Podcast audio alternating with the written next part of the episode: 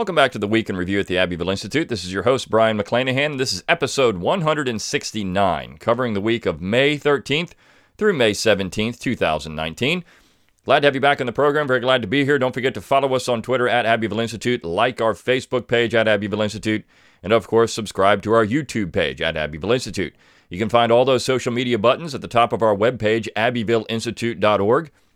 While you're there, give us an email address and we'll give you a free ebook. You'll get on our email list and you'll get our daily dose of Dixie Monday through Friday and a weekly email that includes a link to this podcast on Saturday or Sunday. You can also keep up with the Institute by downloading our free mobile application. Just go to wherever your mobile apps are purchased or where you get them free, whether it's Apple or Google, and look for Abbeville Institute. And of course, you push that and you got it. It's on your phone. So you've got uh, the Abbeville Institute on the go, where it gives you a link to this uh, this podcast, all of our past podcasts, our lectures, a, a mobile uh, access to the website. So it's a great way to keep up with the Institute free of charge. You can also support the Abbeville Institute by going to abbevilleinstitute.org. At the top of the page, you'll see a button or a tab that says support. Click on that. It'll drop down a menu. You have donor levels, and you can donate monthly, annually, or a one time donation. We do exist on your generous contributions alone, and they are tax deductible to the full extent of the law. So consider a tax deductible donation to the Abbeville Institute. It'll help keep this podcast going, help keep the website going, our conferences, our all the things we do exist on your generous contribution. So uh, please consider doing that.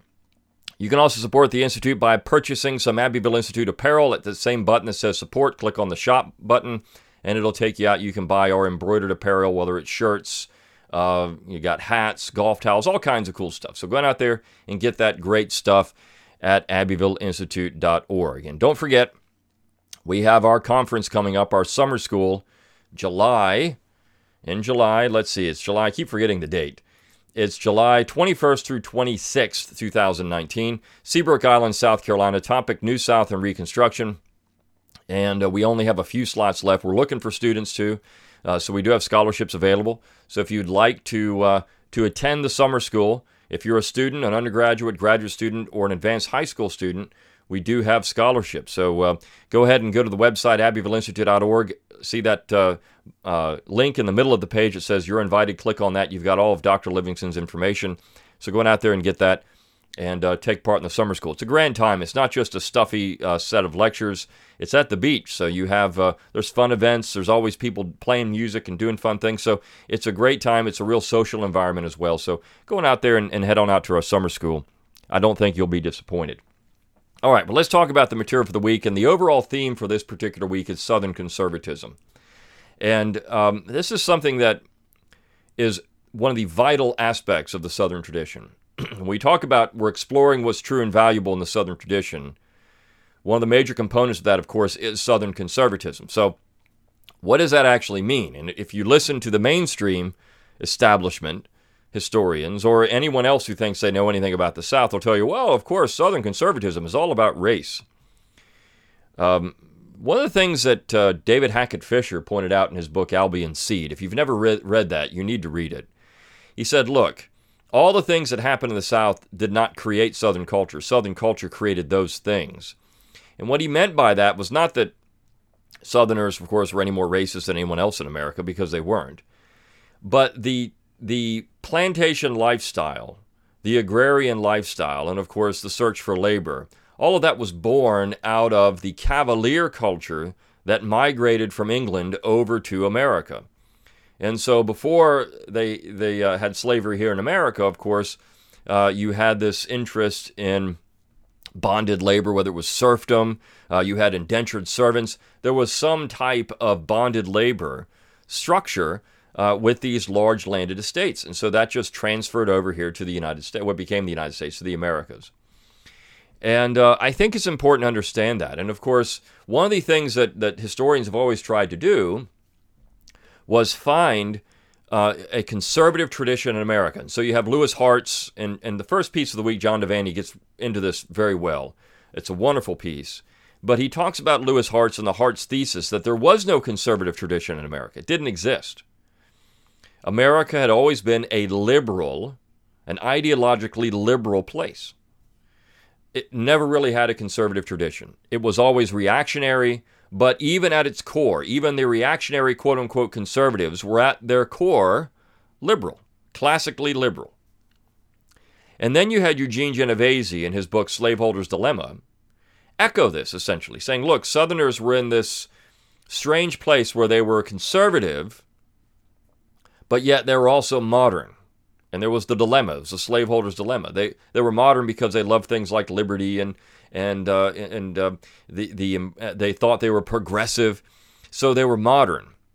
But yet they were holding on to this conservatism. So this is an interesting argument. And John Devanny, I think, does a very nice job in taking this apart. And he says they, they're flawed. The Hartz and Genovese thesis is flawed because they don't they don't. While Genovese had a great respect for Southern conservatives, and he wrote a wonderful book entitled "The Mind of the Master Class," which, if you want to get into what uh, the, into the Southern tradition and um, the top-down structure of the South intellectually, you need to read that book. It's wonderful.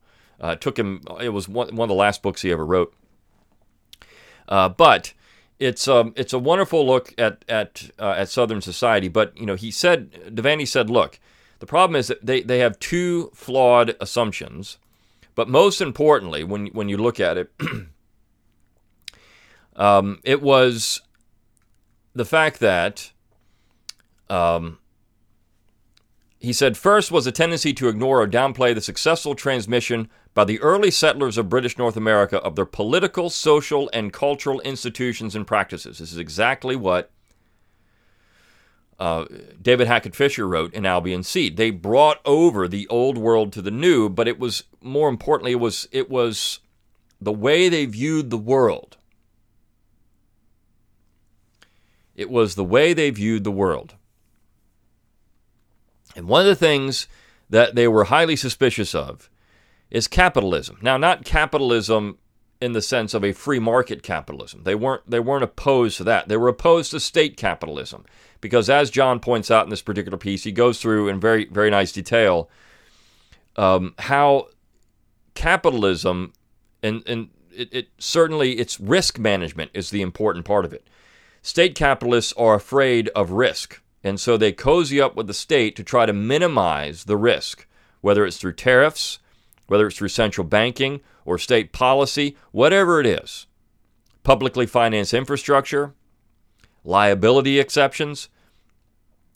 Um, so the, the point is they're trying to minimize and manage risk, which is why they get in bed with the state.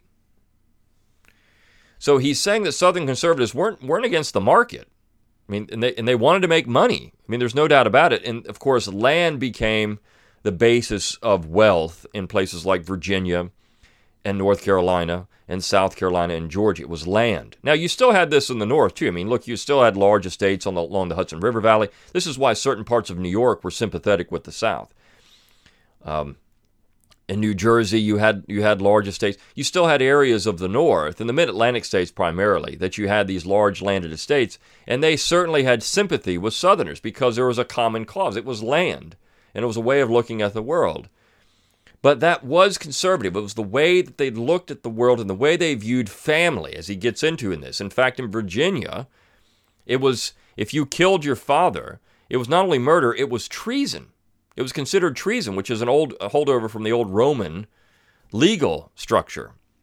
So that's the conservative part of the South. It was family. Um, it was these old cultural customs, traditions that were brought over from the old to the new. And the embodiment of that, he says, is John Randolph of Roanoke. The, the personification of it um, was John Randolph of Roanoke. And he says, of course, of course uh, on the surface, Randolph seemed to embody the Southern conservative paradox, a socially conservative slaveholder who was also a great advocate for economic liberalism and limited government. But he says a closer view reveals the method in Randolph's madness. Um, and this is true. I mean, when you look at what Randolph was doing, it wasn't some type of paradox. He was simply carrying over the old, the old world into the new. And the old cultural customs and traditions long held into the new. And that made him conservative. And it wasn't a liberal conservative. I mean, because again, estate, estates weren't necessarily anti market. And one of the things that's interesting, if you look at uh, Charles Sydnor, who wrote a, a, wonderful book, little book on uh, early Virginia, and we've actually published the conclusion on the website before. Uh, so, American Revolutionaries in the Making. Um, he points out it's uh, from the 18th to the 20th, I, think is the title on the website if you want to read it. He points out that Virginia was highly aristocratic, but in that aristocratic Virginia, you had the fullest expression of individual liber- liberty. Whereas in South Carolina, which was much more democratic, you had more restriction on it. So, what he's saying is the paradox, he's actually getting into this, that Southerners, because of their old arist- er, aristocratic traits, because of the cavalier culture, were more interested in their own liberty, which then filtered down to the rest of the population, than those that had to protect against democracy. This is why Randolph was highly suspicious of expanding the suffrage, because he thought that would actually limit liberty, not expand it. And you look at what's happening in American society today. We've expanded the suffrage out. We're talking about expanding it more. Maybe go down to 16 year olds. Why not 14? Why not 11? Why not just let everybody vote from the time they're born? We're talking about things like uh, automatic voter registration. And these are coming from the left primarily, that they want to do this because they think more voters means more power for them. And you look at what's happening in the and the destruction of liberty in America over time. We have far less liberty today to do anything we want than we've had at really any point in American history. Um, liberty is being restricted everywhere. And a lot of it's being done, done by a mob mentality. And Randolph would have said, I told you so. As you expand the suffrage, as you add more and more people to the voter registration rolls, you're going to create a climate where you get demagogues, number one. And number two, where the mob and what's viewed for the 50 plus 1 will, will override the minority. You have less and less liberty because of democracy. This is one of the important points to understand about Southern conservatism. They were highly critical of democracy because they viewed it as a path to less liberty. It wasn't better to be democratic. And the Greeks, of course, knew this. I mean, everyone knew this. It's just that Americans don't know this because they don't ever read anything and they don't really understand uh, political philosophy. They don't understand enough history to get it. They think, well, everybody should just vote because I exist. Viva yo, right? Um, so this is this is the real problem. This is this is the heart of Southern conservatism. It's not. It's it's anti-democratic, no matter who you are. I mean, uh, so they they wanted landholder restrictions, for example, on people being able to vote. They wanted property restrictions, in other words. They wanted to have only certain individuals who had the highest stake in society. Now you could say, well, how can you say that? People, everybody's got a high stake in society. Well, some have more than others because of the amount of, of taxes that they have to pay or the or the amount of burden their place is placed on them to support the entire structure of the government or of American society or of any society. Some have a greater stake than others. And of course, as these Southerners, and, and Fischer called this hegemonic liberty, as these Southerners, as these Virginians more importantly, wanted to ensure their own liberty, then they ensured that everybody else had it too. That, of course, was a freeholder, a citizen. I mean, we can get into where they, they decide citizens and all that kind of stuff. But citizens had the same level of, of liberty that they had. Even if they couldn't vote, even if they couldn't participate, they ensured that there was a certain structure that, that uh, promoted this. And of course, once you had land, you could get into the club right? I mean, it was it wasn't a it wasn't a static, rigid. I mean, uh, uh, structure. Uh, you know, this is where Jefferson talked about his natural aristocracy. Um, they didn't want an artificial aristocracy, but a natural aristocracy. And of course, once you got enough land, you're in that, right? You, obviously. Um, so the last paragraph really gets into what what he talks about here with it, which is the Jeffersonian republicanism of the Old South, and that's the conservative part of it the republicanism, the Roman republicanism, which um, in some ways is older, you know, than than the British model, right? So uh, this is where Mel Bradford, who we talked about last week, uh, uh, uh um, had a wonderful essay on that, um, and um, it was um, uh, an essay on republicanism, and I can't remember the exact title. It's uh, it's uh, uh, I'd have to look it up again, but it's a teaching a re- teaching for Republicans or something along those lines. Uh, where it's getting into this idea of the continuity between old the old Roman Republic and Southern conservatism. So we have to understand that. that that's the continuity between the old and America. And it's not just, as Liberal Heart suggests, a, a, a classically liberal place. I mean, there is these old traits that came over from the old world. Now, along those lines, we have Walt Garlington's piece on Wednesday, uh, the Procrustean Constitution, where he talks about how uh, this U.S. Constitution, the original Constitution, had this federal structure, and he points out um, that you know why must Bangor, Maine, live exactly like Pawnee, Oklahoma, or Phoenix, Arizona, or Eau Claire, Wisconsin? And he says because we no longer have cohesive communities in the states with their own common history and identity. What he's talking about here again is culture. He's talking about culture. Um, and he's talking about how culture was the basis of these political communities that we know as states. And we've lost that. So we've lost our own laws and customs in the states because we've really lost our culture. And um, that's what Southerners were trying to maintain. They didn't want a nationalism because they didn't want to be ruled by New England. They didn't want a situation where some alien people could tell them what to do because they had their own culture, their own traditions, their own customs, and they were they were at odds with New England.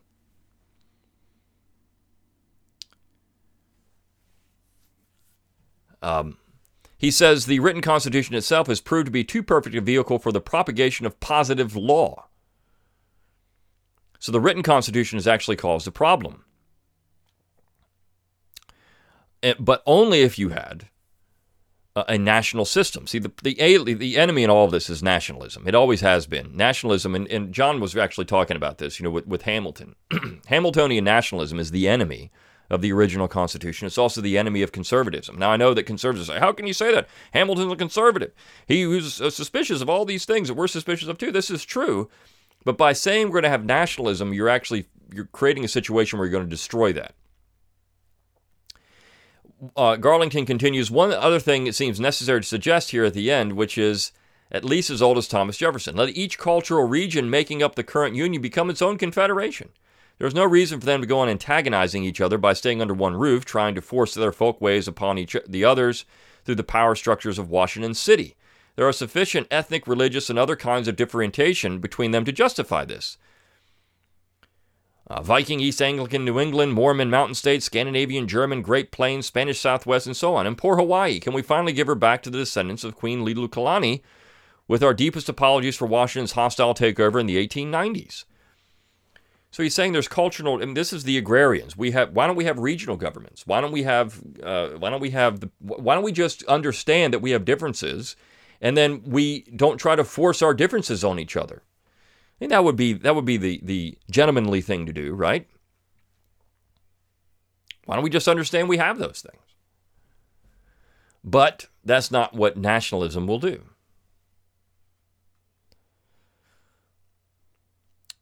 Um, and so he's saying culture is the core of this.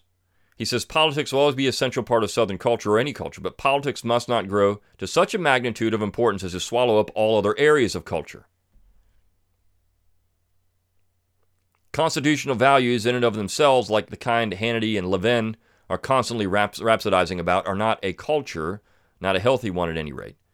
He would say the Christian virtues, shape notes singing, harp and fiddle, Virginia reel, giant live oaks, blackberries from the cane, a white egret flying over a dark, slow moving bayou, the front porch, county squires, the wise gray headed black man of the neighborhood, Greek tragedies, Roman pastorals, Eudora uh, Welty stories. This is culture.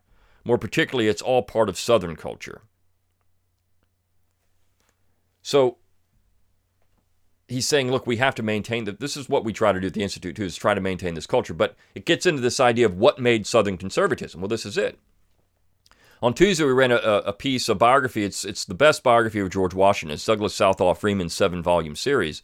But I love this piece for this week because Washington was the quintessential Southern conservative in a lot of ways. I mean, he's not John Randolph of Roanoke, he was more of a nationalist. But Washington defined the meaning of the American man, and he was a Virginia Cavalier to his core.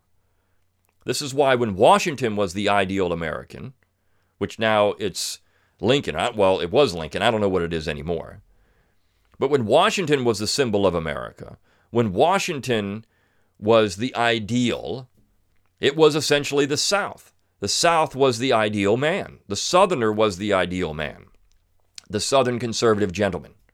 That was the ideal man.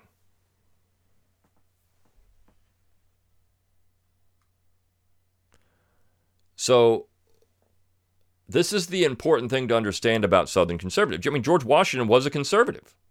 There's no doubt about it. George Washington was a quintessential Southern conservative. Uh, too much of a nationalist, perhaps. Listened to Alexander Hamilton too much. Did some things as president that we can, we can criticize. But more than anything else, Washington as the man was not an Amer- was not a some type of converted Yankee. He was a Southerner. And if we understand that, if we understand what that meant, we can get back to that. I mean, we need more men like George Washington and it wasn't that I mean what made George Washington special is the way that he lived his life in terms of his republican values, this old republicanism. Washington wasn't perfect, no man is. But universally he was loved because of his culture. And this is why Washington was put on the Confederate seal. It's also why in, in New England they love George Washington. I mean, I mean, see, the thing is, they love George Washington because they had a different ideal of George Washington. And during his own lifetime, New Englanders were suspicious at times of George Washington because he was a Southerner.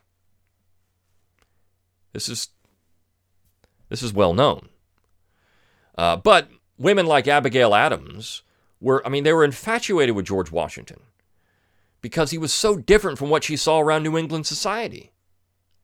There was a time when northern women loved to be loved to be married to and around southern men because they weren't Yankees.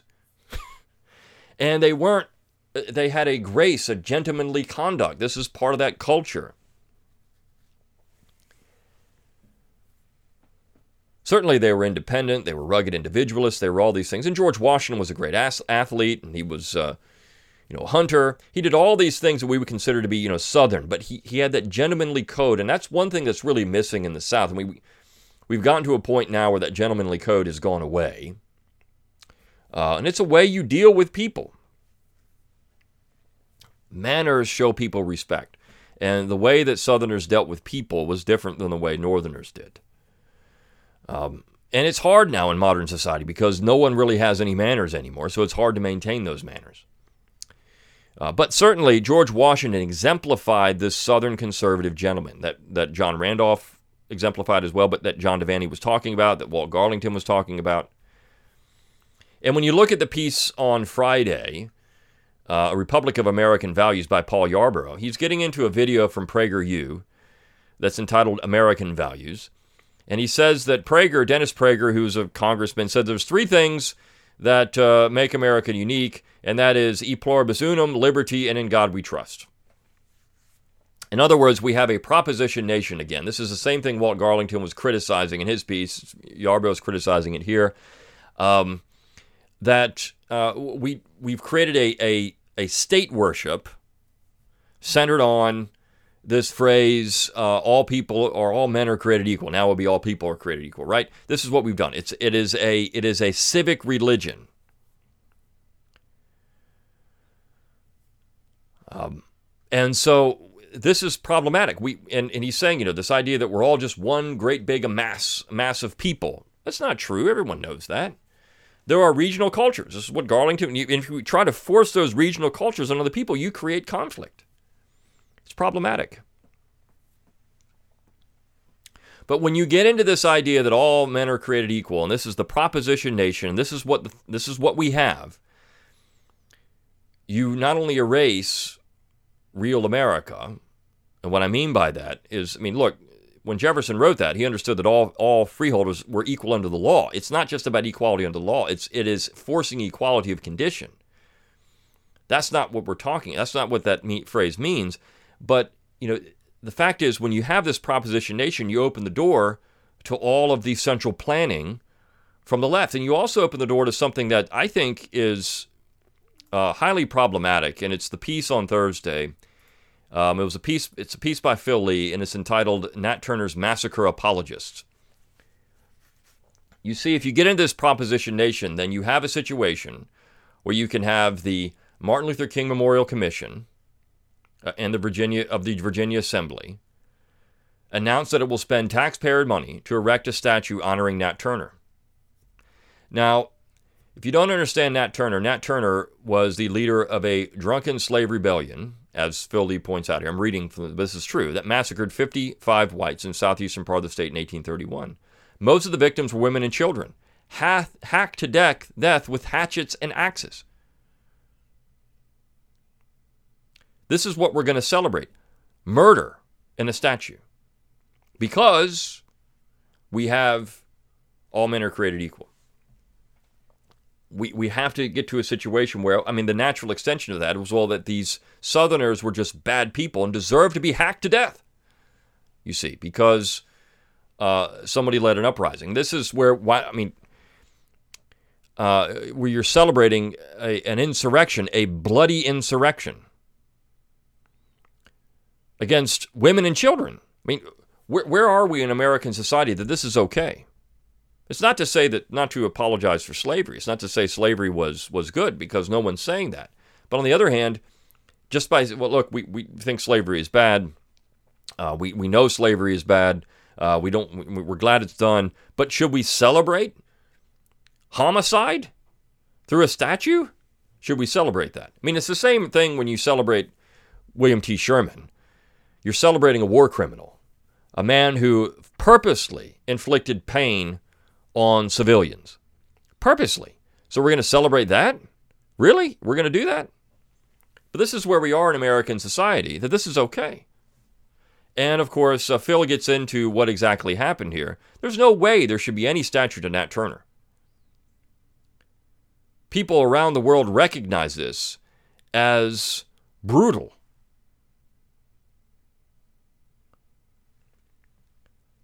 as an affront to law and order. Wasn't Christian. It wasn't anything but homicide. It's just like, I mean, should we celebrate John Brown and his homicidal, hom- uh, uh, uh homicidal rampage through Kansas? Pottawatomie Creek. I mean, should we celebrate that? No. It was homicide. It was murder.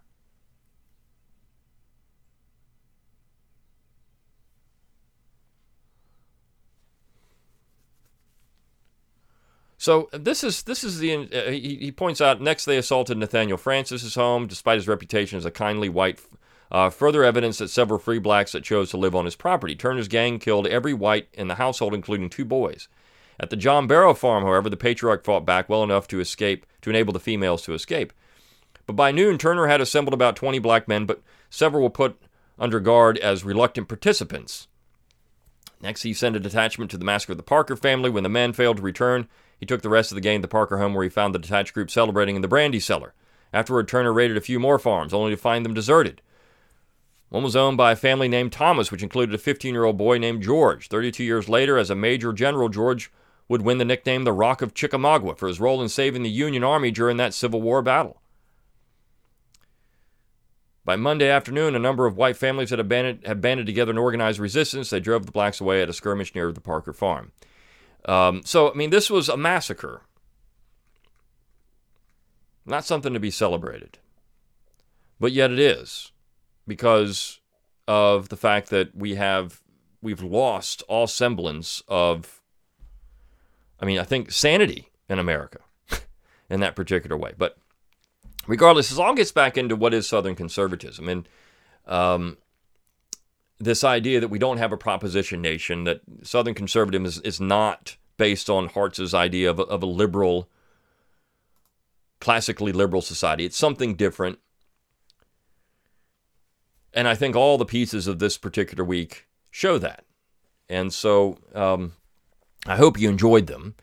And we've got some great stuff in store for next week, too. So until next time, good day.